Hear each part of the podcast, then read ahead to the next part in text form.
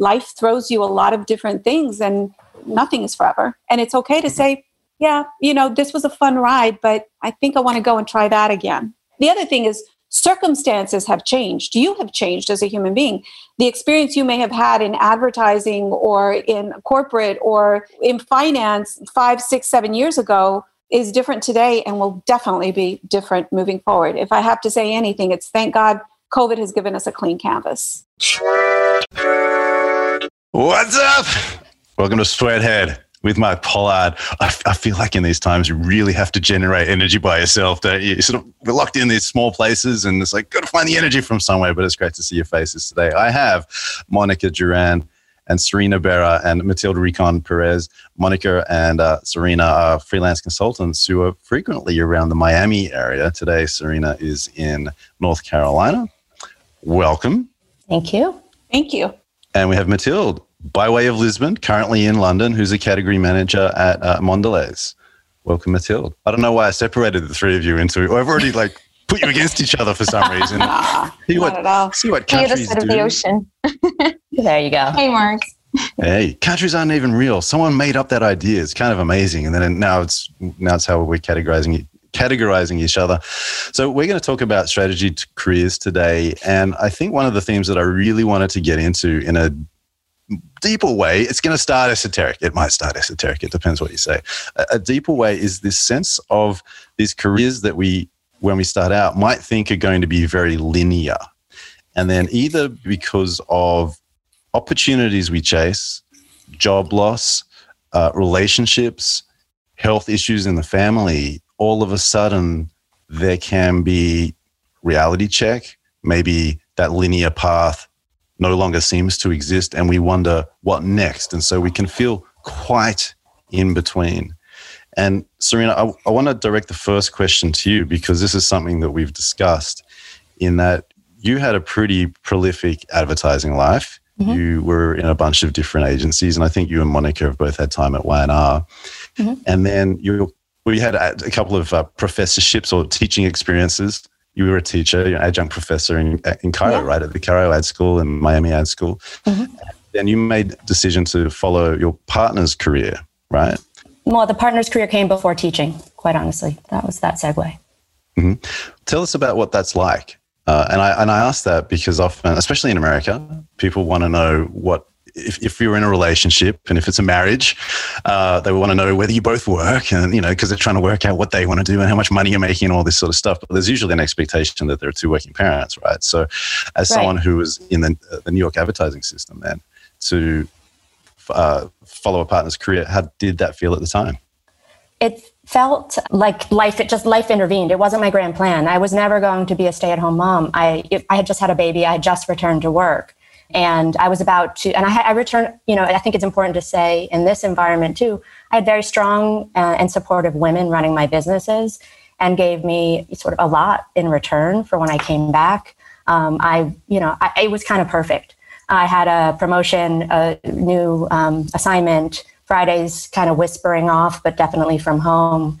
Then life intervened. You know, I, my husband got a great, a better job offer in Miami.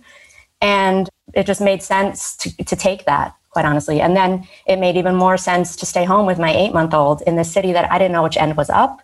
I didn't know how to raise a child. I mean, I when I had gone back to work, it was like I have to go back to work so the professional nanny who knows what they're doing can raise my son, you know, instead of recognizing my role, you know. And uh, I think I think life intervened, but I'm grateful for it because, I, like I shared with you, I would have never known my son it doesn't mean that it's not great to work. My I was a latchkey kid, and I I have a lot of positives from that as well. And I worry about some of the shortcomings from being home that I might be give, have given my son. But at the end of the day, you just have to reinvent. And luckily, a strategy career helps you do that. And luckily, the Miami Ad School was there for me to start teaching and sort of grow in that area uh, right when I moved. So that was helpful. Yeah.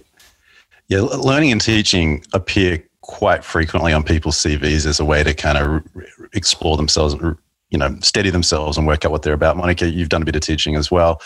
Uh, I'm kind of curious about the role of teaching in your life, Monica, when you felt a bit in between.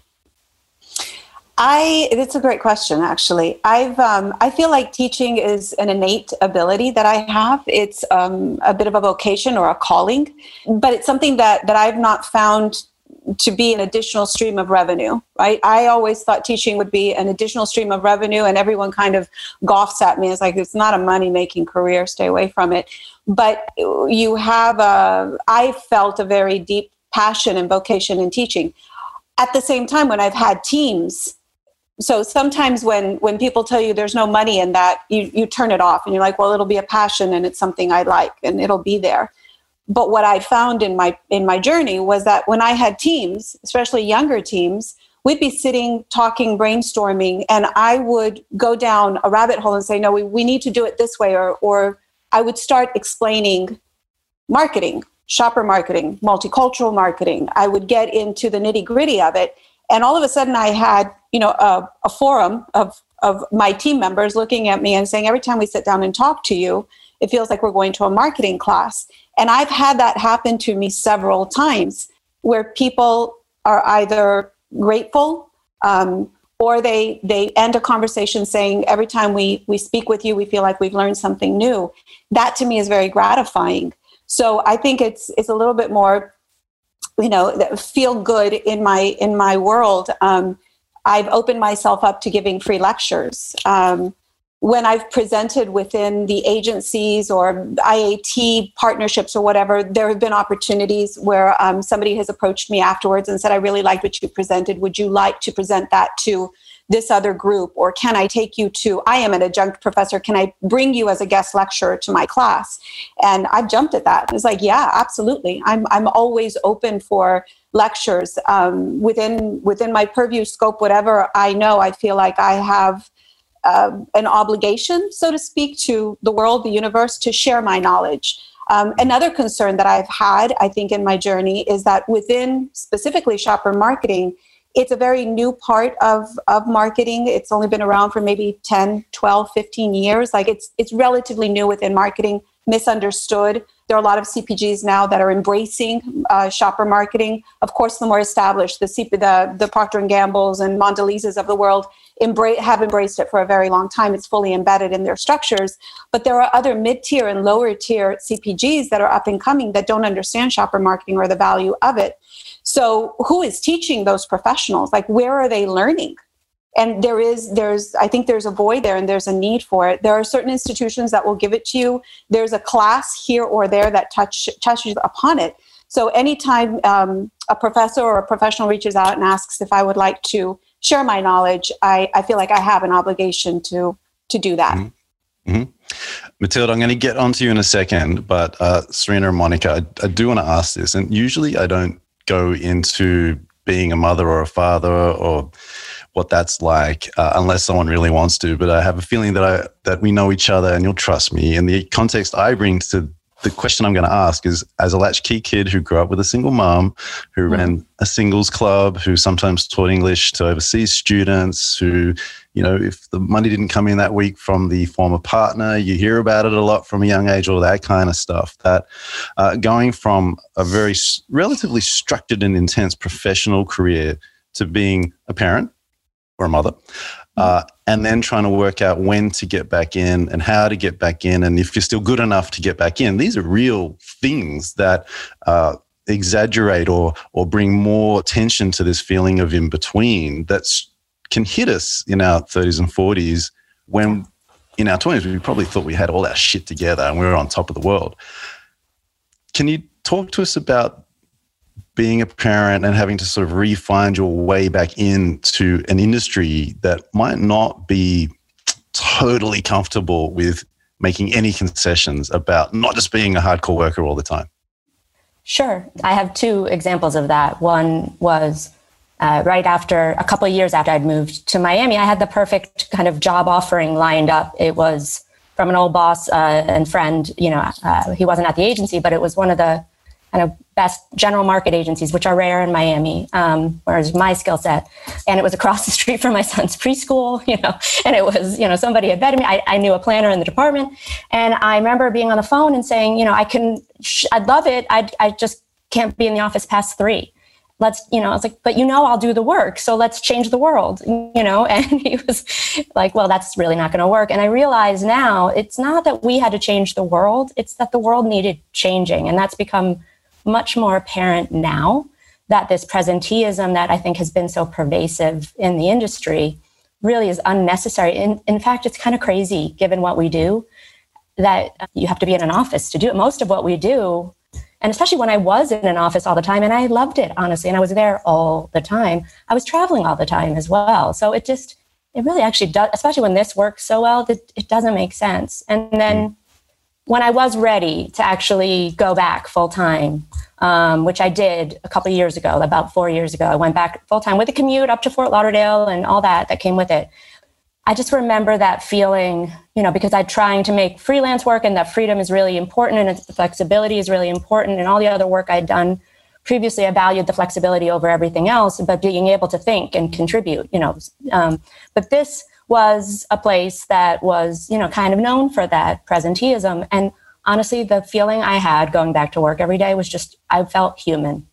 And people were like, oh, you feel fulfilled? I'm like, no, it's advertising. I'm, I just feel human just going to a job every day. I don't, you know, the commute, catching up on that, being part of a team again, dealing with all the mishigash that happens at agencies, but getting through it um, was great. But ultimately, yeah, I did end up following my passion, and we can talk about more of that later. But that, uh, and that's where I am now, is back to freelance.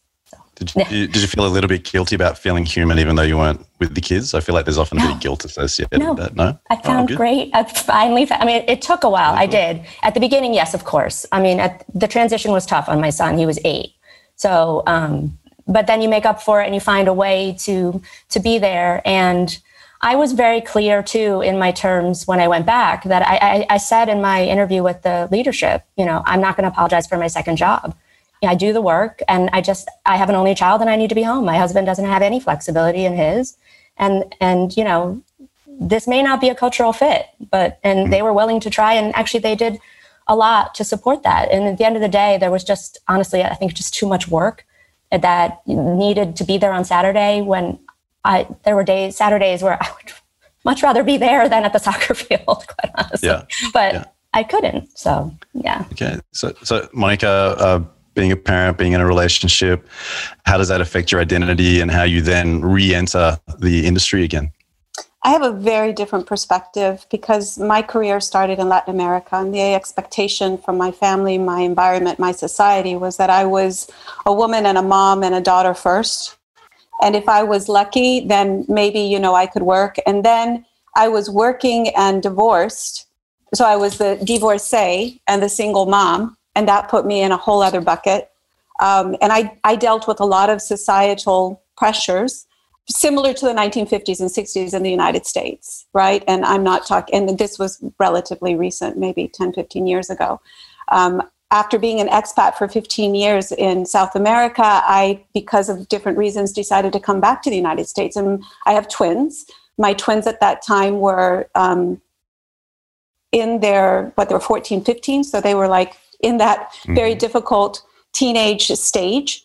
Um, and I've always, we've always been a really good threesome. So we've always been the Three Musketeers, and it's been, you know, all for one and one for all. And I told them that I was going to give this a try and see if the United States was going to work for us. So I had to make the hard decision of leaving them with my parents and coming to some sort of an agreement with my ex-husband because he actually had to sign you know legal documents to allow me to bring them to the US even though they are US citizens and so forth they were minors at the time so I went through a lot of different steps and it basically came down to ex-husband unless you are going to be able to support us in this way then I need to continue to work. It, throughout our divorce process, it got to the point where his lawyer looked at me and said, You are a professional um, you can fend for yourself. There is no money for you, and he can take care of one of two children. And I was just flabbergasted. So, not uh, not not working was never a choice. I would say from a, a a personal standpoint, from a professional standpoint, I think the entire situation did me a, a huge favor because it drove continuity and it drove um, the the need you know, to support myself and support my children. So when we came to the US, I was the single mom. And I think had it not been for the partnership with my children and the support that they had and the fact that they responded with such ability, right? They responded with such maturity at 14, 15, 16, 17 to our environment.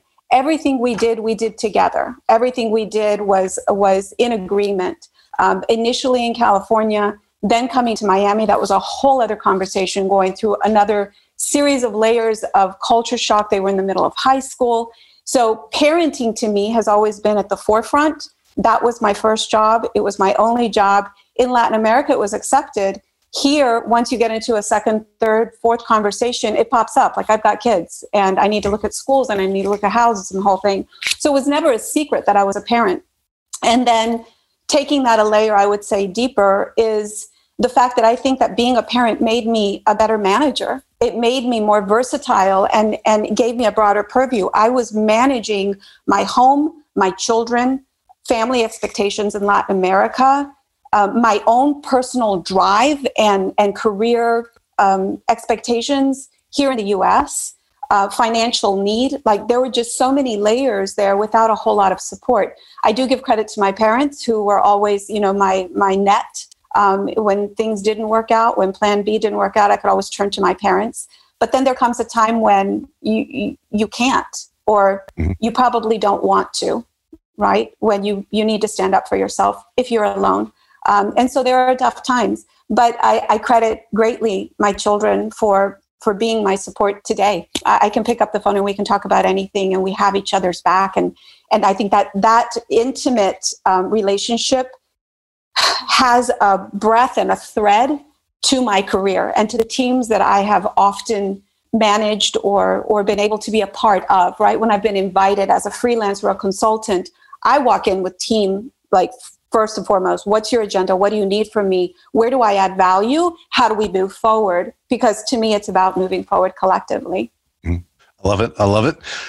Mathilde we're coming to London. So I, look at your background and what you've done, Mathilde, and uh, you seem like a very enterprising person, not only to make that move from Lisbon to London, but the various uh, things that you've done of your own accord, projects, etc. When you look back at what you've done so far, were there in between times or was it always like linear? I know where I'm going. I know what I need to do next. Hey, Mark. Hi, everyone honestly, for me, that is a great question. And I feel like it has never been linear and it will never be linear. Nothing in life and in a career is ever linear, especially when you move, um, like Monica was saying, from one city to another, from one country to another. And in my case, I moved from Lisbon to the UK and I spent a couple of years in Manchester studying and working. And then managed to get a job in London, moved to London. In the process of being a recent graduate at a country that is not yours is obviously um, a daunting experience as well. And lots of people go through it, and we all survive eventually. But it's um, but it's it's definitely a hard one. And and for me, especially, it wasn't linear at all because it's it's mostly education's and educational systems fault, but when you leave, you don't really know what you're going to do. You don't really know where you're going to fall in. And for me, I just started like shooting in every direction, being like, where do I want to, where do I want to go? What do I want to do? And I luckily landed somewhere great. I landed at a uh, creative agency working with retail and innovation and trends.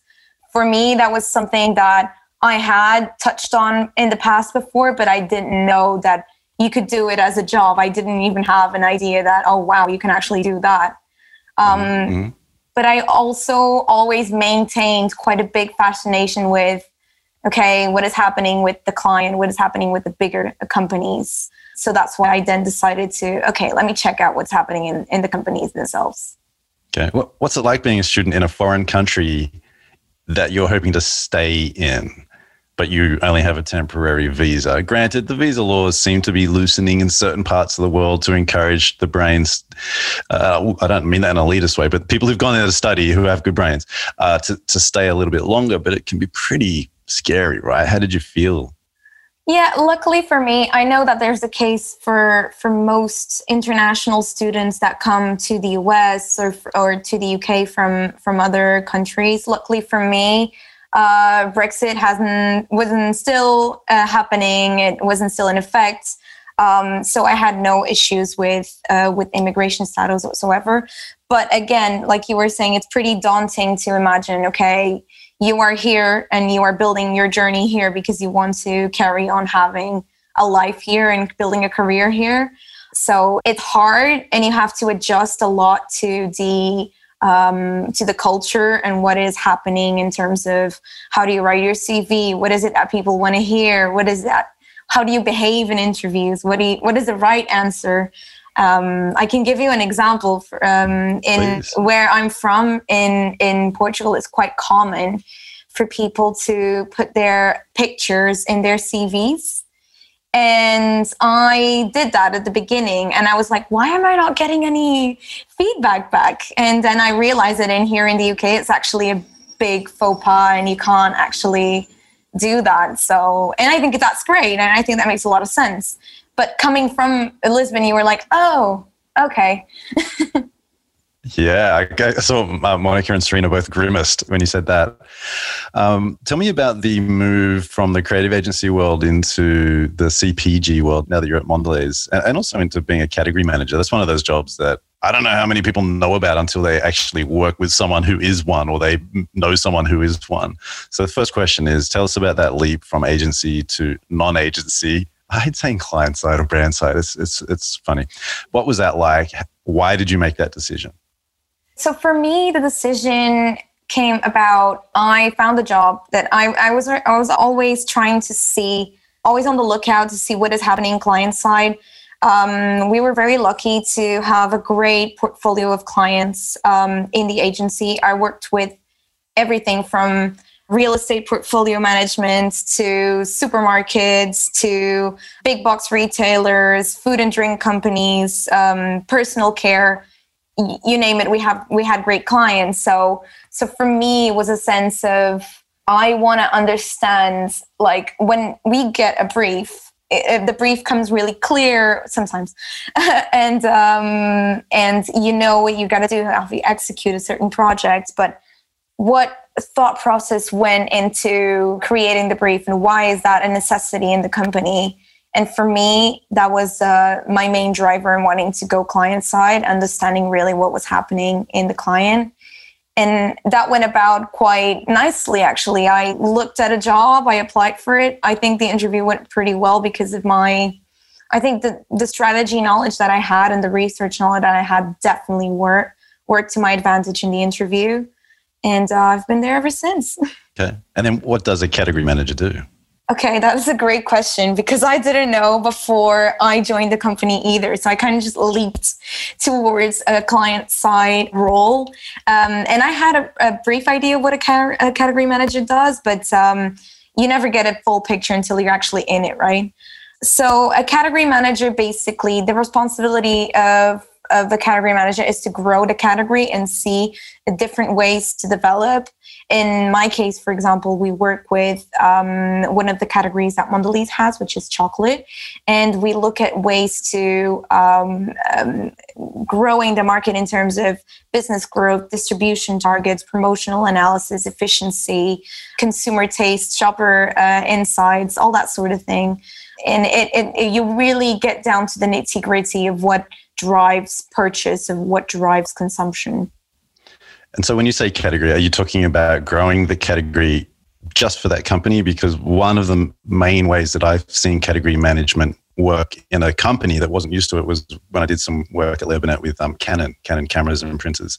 Mm. And they brought in a category manager for the first time from P&G. Obviously, a lot of category managers come out of that CPG world with really good credentials.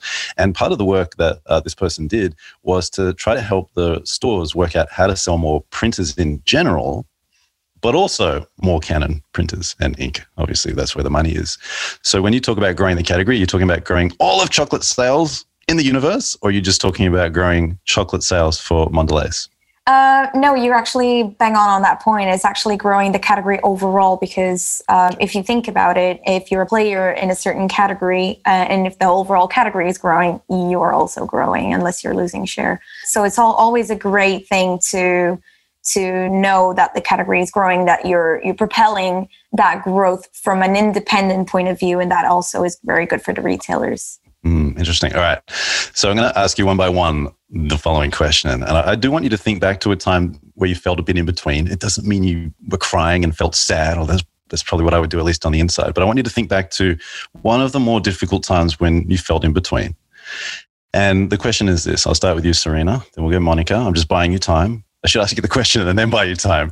Serena, what was the hardest decision you made slash what was the hardest question you had to answer for yourself during your most in between time? Serena. Aye. Give me much time. Uh, these deep um, questions that I, just quickly ask, and then I, I, am trying to still trying to buy you time. By the way, if um, anybody else actually has yeah. a good answer, you, you ready? Yes, I'll I'll share the one that I that got me into strategy quite honestly because I think it's hopefully the most helpful, particularly to people starting out. So just like Mathilde was saying, you know, university does not really prepare you for work and you have to figure that out. And I was an economics major um, and I, um, I spent a year in ad sales at the best first job I could ever asked for, best first boss, culture, everything. But ultimately, sales wasn't right, and I realized I should be in, you know, finance. And I went into um, um equity research at a bank and i actually loved a lot about it and i loved you know falling in love with excel but i got really lucky that i was working with the marketing strategy group and um, but then i was taking art classes at night and i just the next steps like the cfa you know it was like um, kryptonite to me i just i was the CFA? last yeah the the financial it's like the equivalent of an mba yeah. I took it's the Series Seven. It's yeah. all, I live yeah. with someone who did two years of it, some of oh, ah, which that person did pregnant. Yeah, it's intense. It drains your soul, and I just didn't want to do that. And I was taking art classes, and I just was. I th- I had basically had a quarter life crisis. I was, you know, and I kind of wasn't doing any of it. Like I just was going to work and thinking that's what I had to do, and trying to soak up New York at night, and taking my art classes and taking a wine course, and just finally realized I don't, you know I don't have to do this, and there's got to be something more creative. And I was very fortunate to have people get me informational interviews. I, I grew up with 30 something, not Mad Men, Mad Men's better, but 30 something, you know, that had me that interest, you know, get, get that bug in advertising, which is why I started out in ad sales. And so I just made a bunch of informational interviews. And I had, in the meantime, applied to the account coordinator training program at Y&R, you know, with three years of experience. And that's what I thought I had to do to get into advertising. And I didn't know about strategy. This was back, you know, they told me, I told them what I wanted to do and what I was good at. And every single interview was like, oh, it sounds like you'd be great for strategy. And, you know, then I dug deeper and everybody I spoke to said I had to have an MBA or come from management consulting to get into that field. And obviously I wasn't there. So I was studying for my GMATs. And then again, I got lucky. I was at a party and at three in the morning, I met a guy who was like, "Oh, we're hiring an you know junior planner," and I just faxed him my resume the next yes I, it was that long ago uh, the next day and basically just leapt at the chance to learn. I mean it was an admin role. And i said to there was two planners though running strategy for the whole agency. And i said i don't mind the title. I don't mind the 40% pay cut because i was still living very cheaply with roommates. Um, but i just give me the work and um, they agreed and they did. And I felt very fortunate, but that was really hard to leave a good career, think I was doing everything wrong. Like, why couldn't I take the CFA? Why couldn't I buckle down and just get through it and slog through it, you know, instead of taking that moment and that leap to really pursue something that, you know, I ended up really loving. I couldn't believe that we got paid for this work, mm. you know, because it was mm-hmm. so fascinating and it was everything you know, and it is everything that I, you know, I, that I that I love. Um, okay. So. so that so that in betweenness is sort of this coming together of the things you're supposed to do, the things that would make sense based on what you're already doing, while suspecting that you want to do something more creative, but not knowing what it is. Is that? I had no idea, and I was yeah, okay. and honestly. I will go out on a limb and share something that you know I'm not too I'm not too proud to share, but like the life changing moment for me was a, a movie. And it was, for many people, the same movie. And it was Shawshank, you know, get busy living or you get busy dying. I saw that movie and I just, I woke up at five the next morning, started running, and I started running ever since. I had to be at work at 7.30, you know, and I had, then I started making those calls because I was like, this is up to me, you know, and sorry, I'm a little like Abed from Community. I see the world through pop culture, so forgive me if I make too many references. But totally that, cool. Yeah, totally that was my turning point. Yeah. Awesome, thank you, Monica.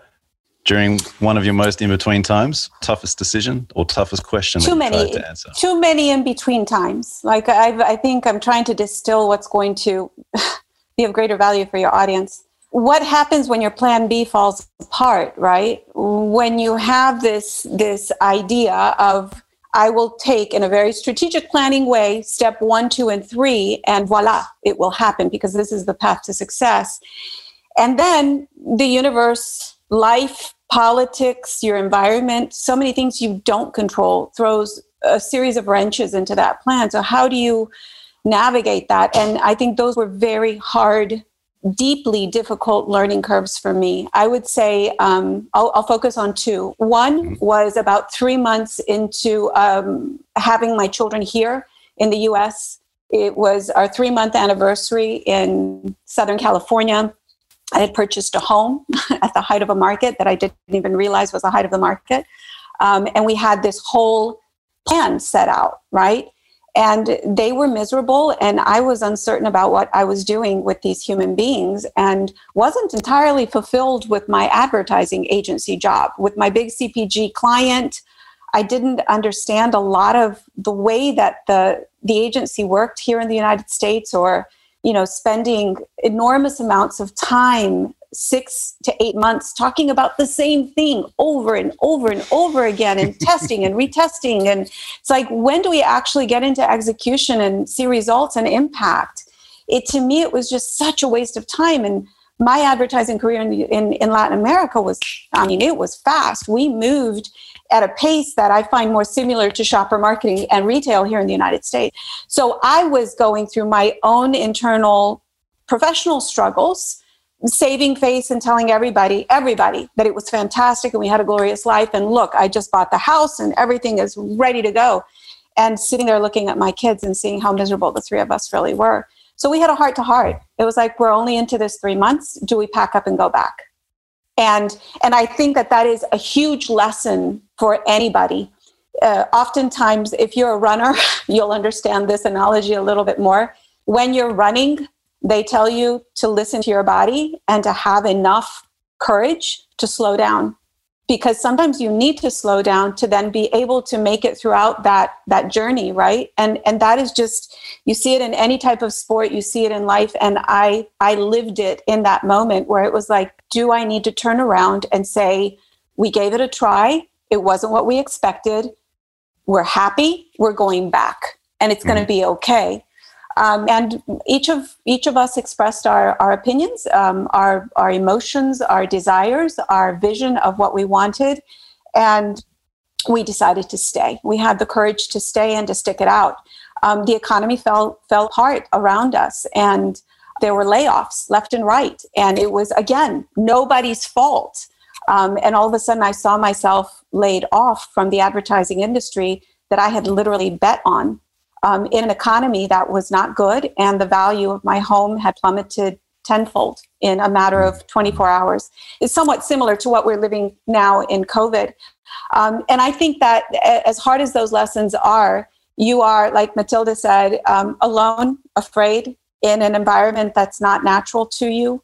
Um, in my case, I had the responsibility of these two lives, um, and I had a whole social set of friends and family abroad that were looking out to me, waiting for me to fail and hoping I would succeed, as well as that same type of encouragement and and um, lens from friends and family here in the U.S. So a lot of pressure, a lot of pressure. Yeah. How do you navigate through that? Ultimately, for me, it was I'm going to live my life focused on me and these children. I, I believe that my creator will judge me on calling day on what I did with these two lives and myself.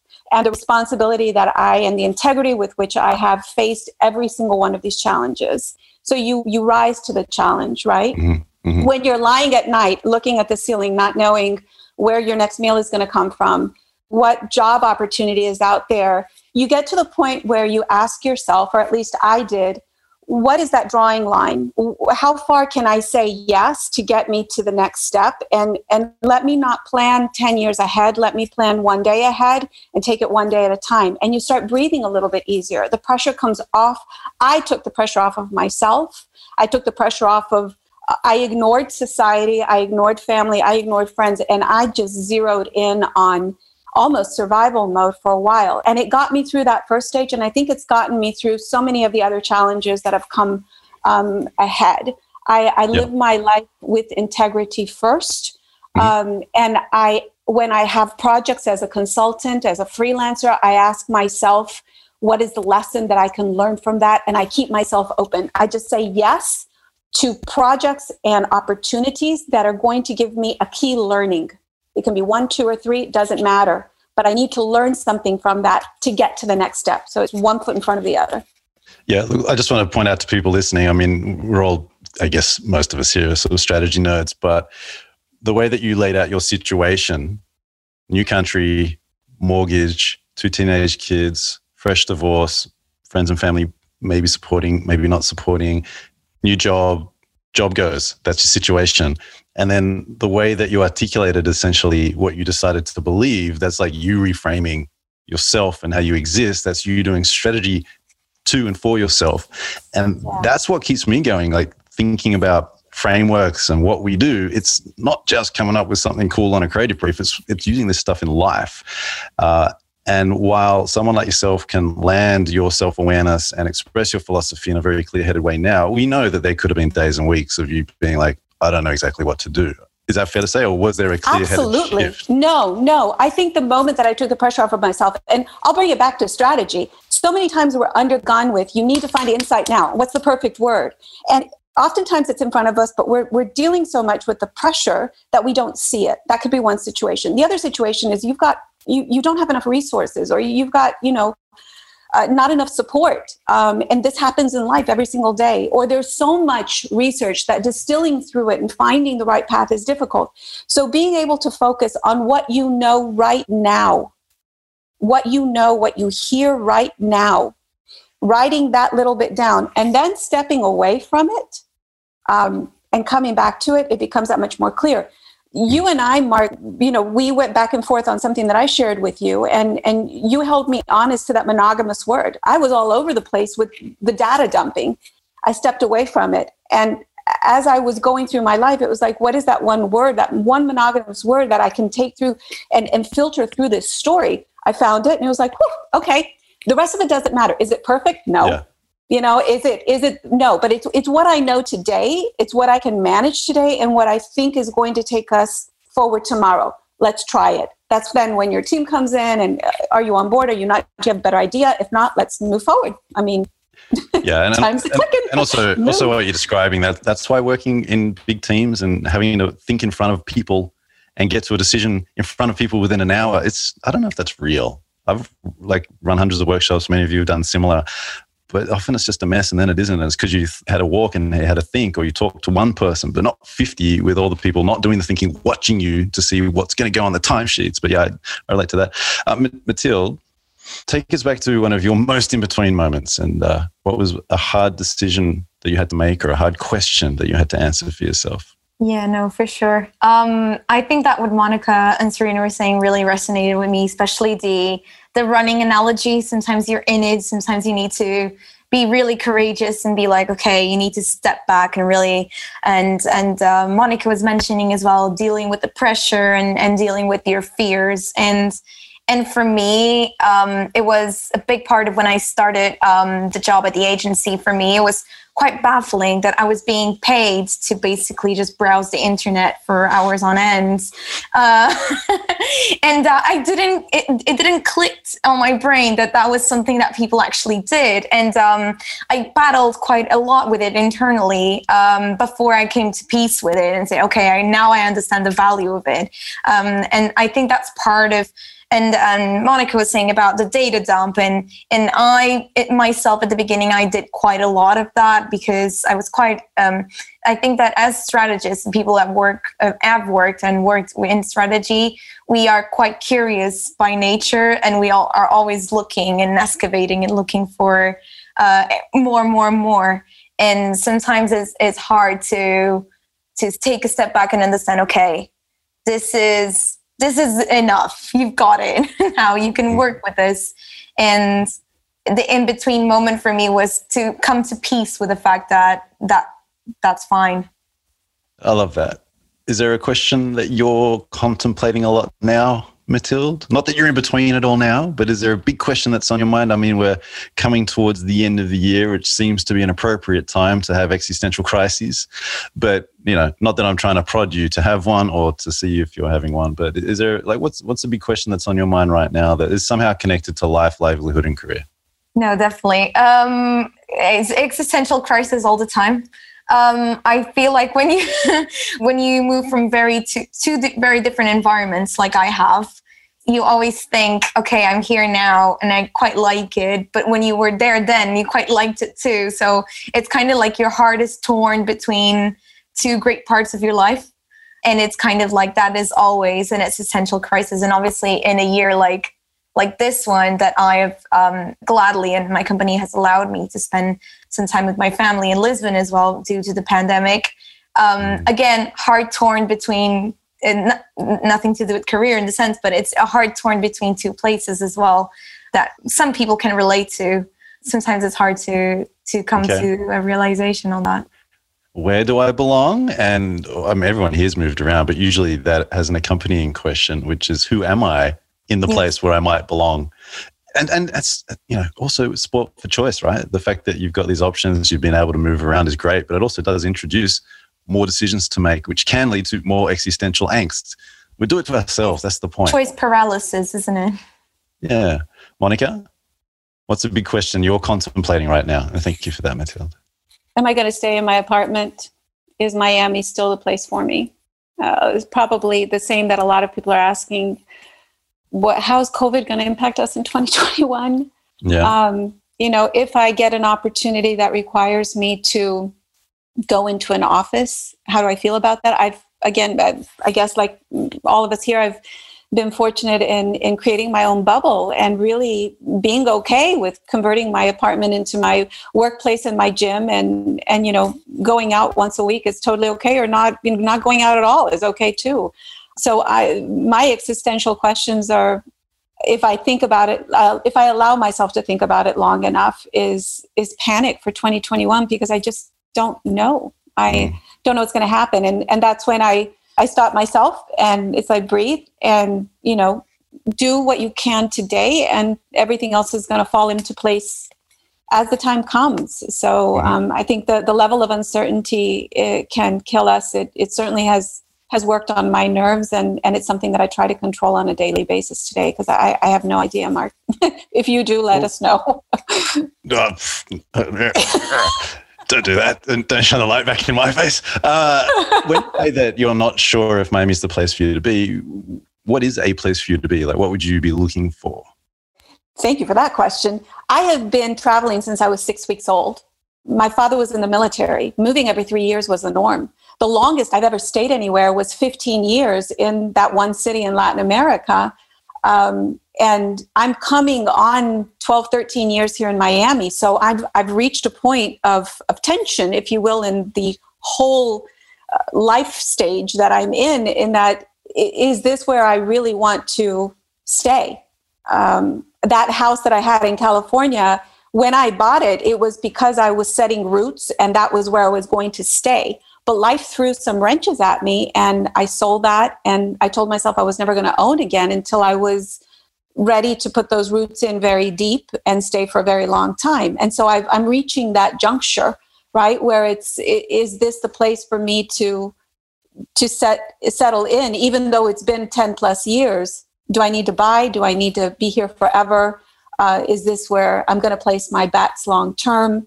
And with COVID, I really don't know. So, what is the perfect place? I don't think that exists. Um, hmm. And maybe I'm toying with life a little bit. I like having the flexibility to pack a, a bag and go. I, I live. I've, I've learned to live a very simple life, and I I pride myself in that. I enjoy it minimalist as much as I can. I don't, I'm not a, you know, I'm not a hoarder. I don't carry a, a lot of things unless it's inside of the computer. I like to hoard information and knowledge. Um, but then it's like, let's put it in a backpack and go. That's more yeah. my, my spirit, I would say. Yeah, no, I just find it interesting that when we are feeling in between or, or not, that the idea of identity, uh, which can come with title and role and place, they kind of they go together, don't they? Serena, what's a big well, question that you're contemplating segue. right now? Well, um, the most, yeah, the, well, I definitely was, and I still will never give up my 917, but I'm a, definitely a New Yorker. And I, uh, we did not foresee staying in Miami this long. So, yeah, we're at a place where we're raising our son in this place that, you know, who knows that you know that's not we're not what you not what just happened in this interview I where know. did you go what are you not saying i feel like you're about to say something and no it's you, just you think about all these things about how place is important and uh, yeah. you just brought that up and when you place becomes sad what give it to me are you worried about where you're bringing up your child a little bit yeah yeah a little bit what are you worried about? It's just different than what I grew up with, where, you know, I went to public school in New York. I mean, in Westchester. So, I mean, it's yeah. not like the mean streets of you know. That's fancy. It's fancy, and everyone talks about how all the tax money up there goes into these fancy public schools. And, well, it paid off, and it was it was good education. So yeah. I, um, you know, I'm just exploring all that. and We're doing the best we can with that, and luckily, Jake's been great. Um, but that is just not a reality in terms of our entire family moving. But I just keep remaining hopeful that remote becomes more of an option more of the time let's just say. Yeah. um, to keep you know when place doesn't matter what does that do to work right? And what okay. does that do to careers? But the other the, you asked about the existential thing and I, honestly my most recent one was obviously folding my startup. You know i had that idea for you know four or five years before i even actually did something about it. And it got to the point where I literally just, I don't know why this, I'm not sick, but I just thought if I die before I try this, I will regret it and I had saved some money and I was able to think I, I, you know, I meant to freelance. Let me go back to freelance so I can pursue this. There was an accelerator for women that was free, that was, you know, designed for women that, um, you know, would run during the school year instead of Y Combinator, which took you away and just wasn't a reality. And it was all these opportunities kind of lined up at once, and uh, I went for it. And I, you know, got into the accelerator. I feel like I learned a ton. Learning is obviously a huge um, a huge you know theme for strategists i mean as long as you're learning and you're growing mm-hmm. i think you're mm-hmm. contributing and that to me is the linear path i mean a lot of people didn't even see how going from you know ad sales to finance to advertising was linear but to me it was completely you know linear with growth i, I felt yeah. that yeah you could bring so much more and um, even with the startup that was my whole kind of um, way to make myself feel better for the money I was spending, you know, on, on building something was that I was going to learn something and I was going to learn something in the field of UX and, you know, and all, all everything else that came with, you know, building a startup that I could reapply to my career, which I've now more actively tried to, because a lot of things just went kind of down with the pandemic for a lot of reasons why we just had to, and it was a very hard decision to recognize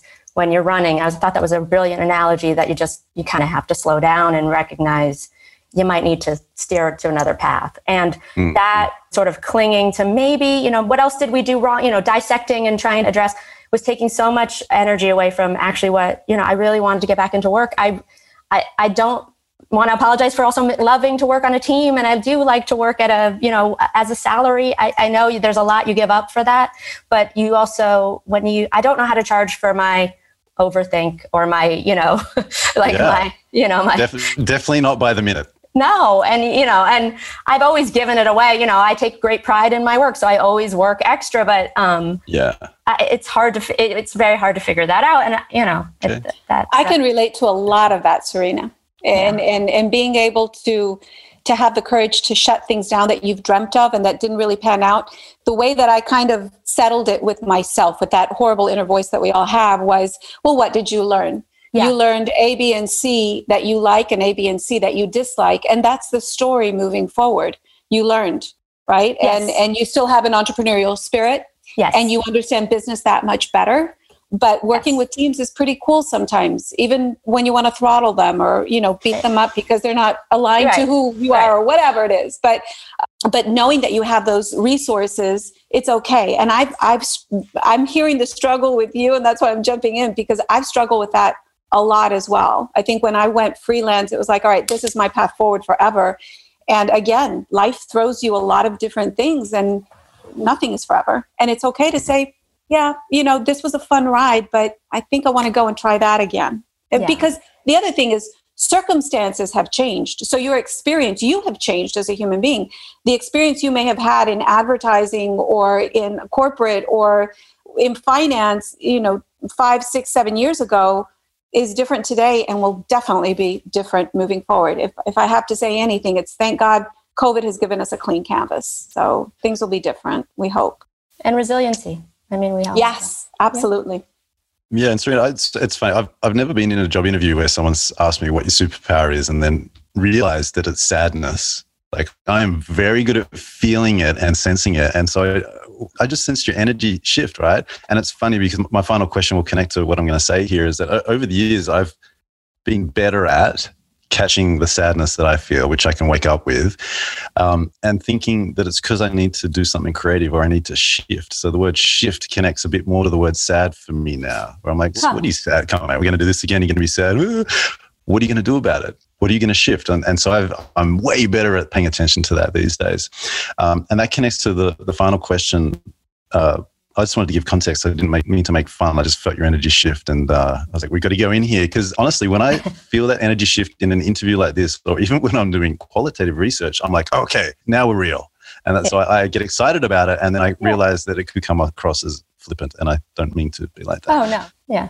So the final question is, you know, I, I just mentioned how for me the idea or uh, feeling feeling sad in between during my in between times, I, sometimes am better able these days to connect to the idea of needing to create or needing to shift, needing to make a change. When you think about some of your in between times, whether you're in them not uh, now or not, uh, like what, what are some of the self? What's the most useful self talk that you say to yourself? Oh, my questions. What are some of the most useful things you say to yourself when you sense an intense in between time? Your aphorisms. Mathilde, you're nodding. Does that mean you've got an immediate answer?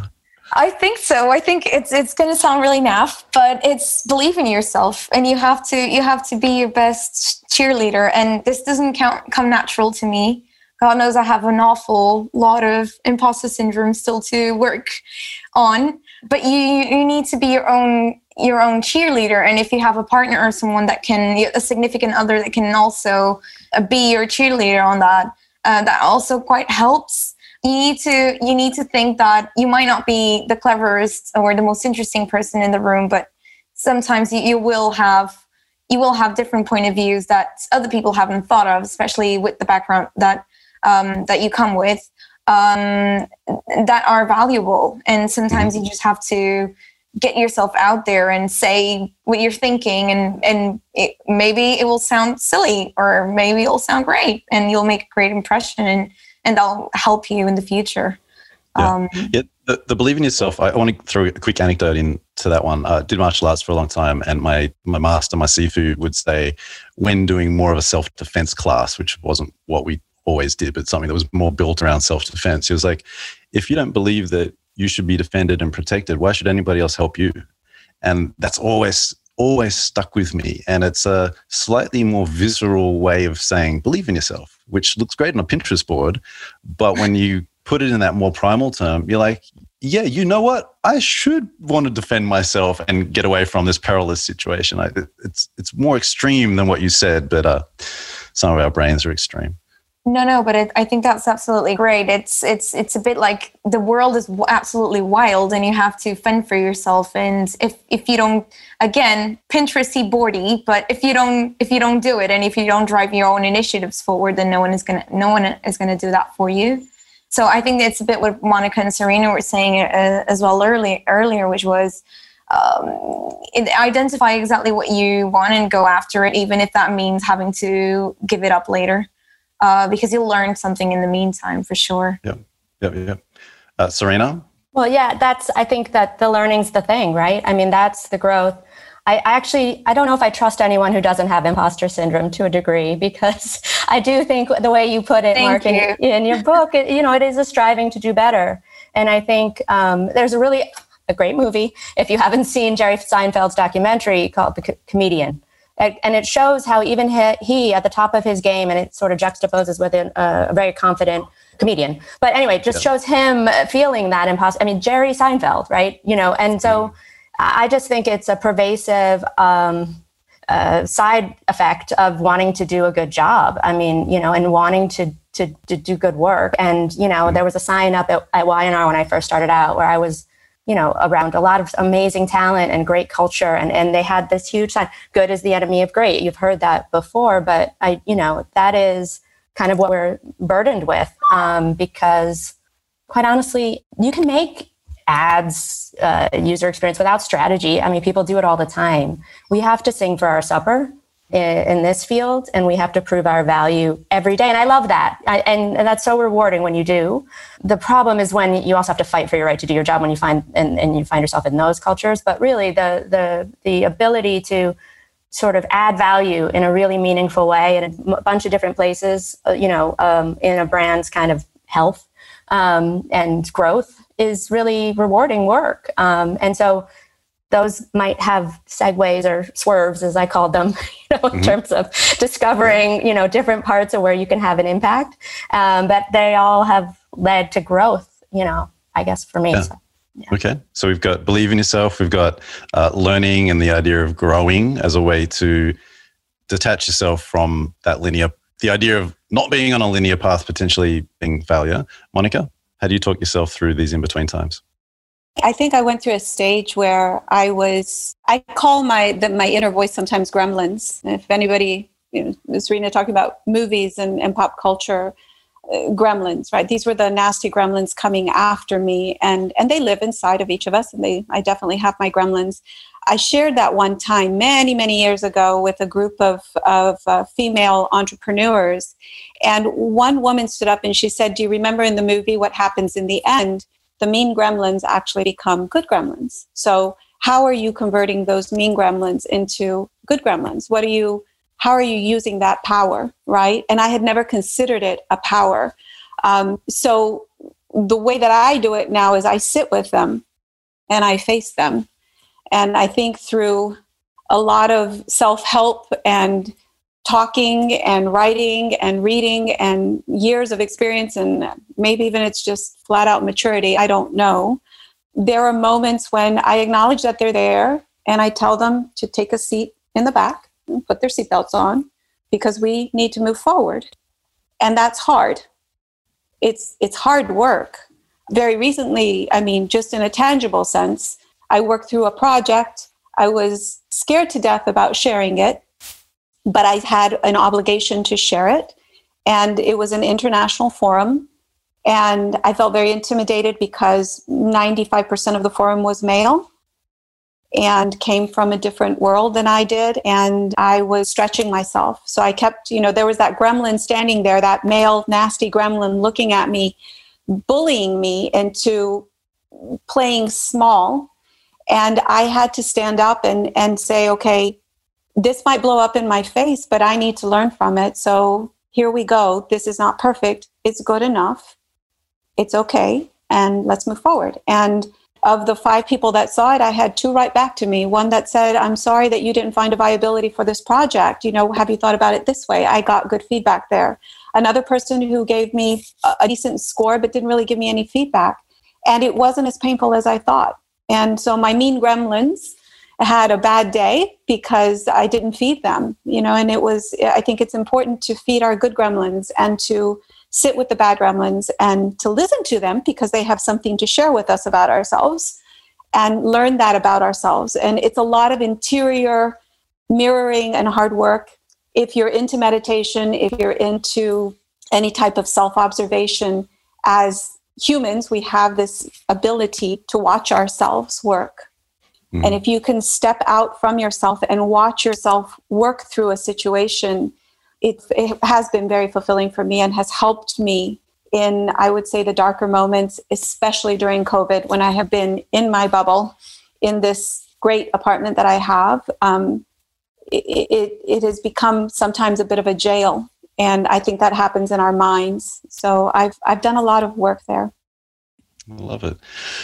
I really appreciate you all being here today and sharing such personal stories and uh, and wisdom. I know the topic is slightly abstract and esoteric, this idea of being in between, but I feel like there was some really useful material for people here.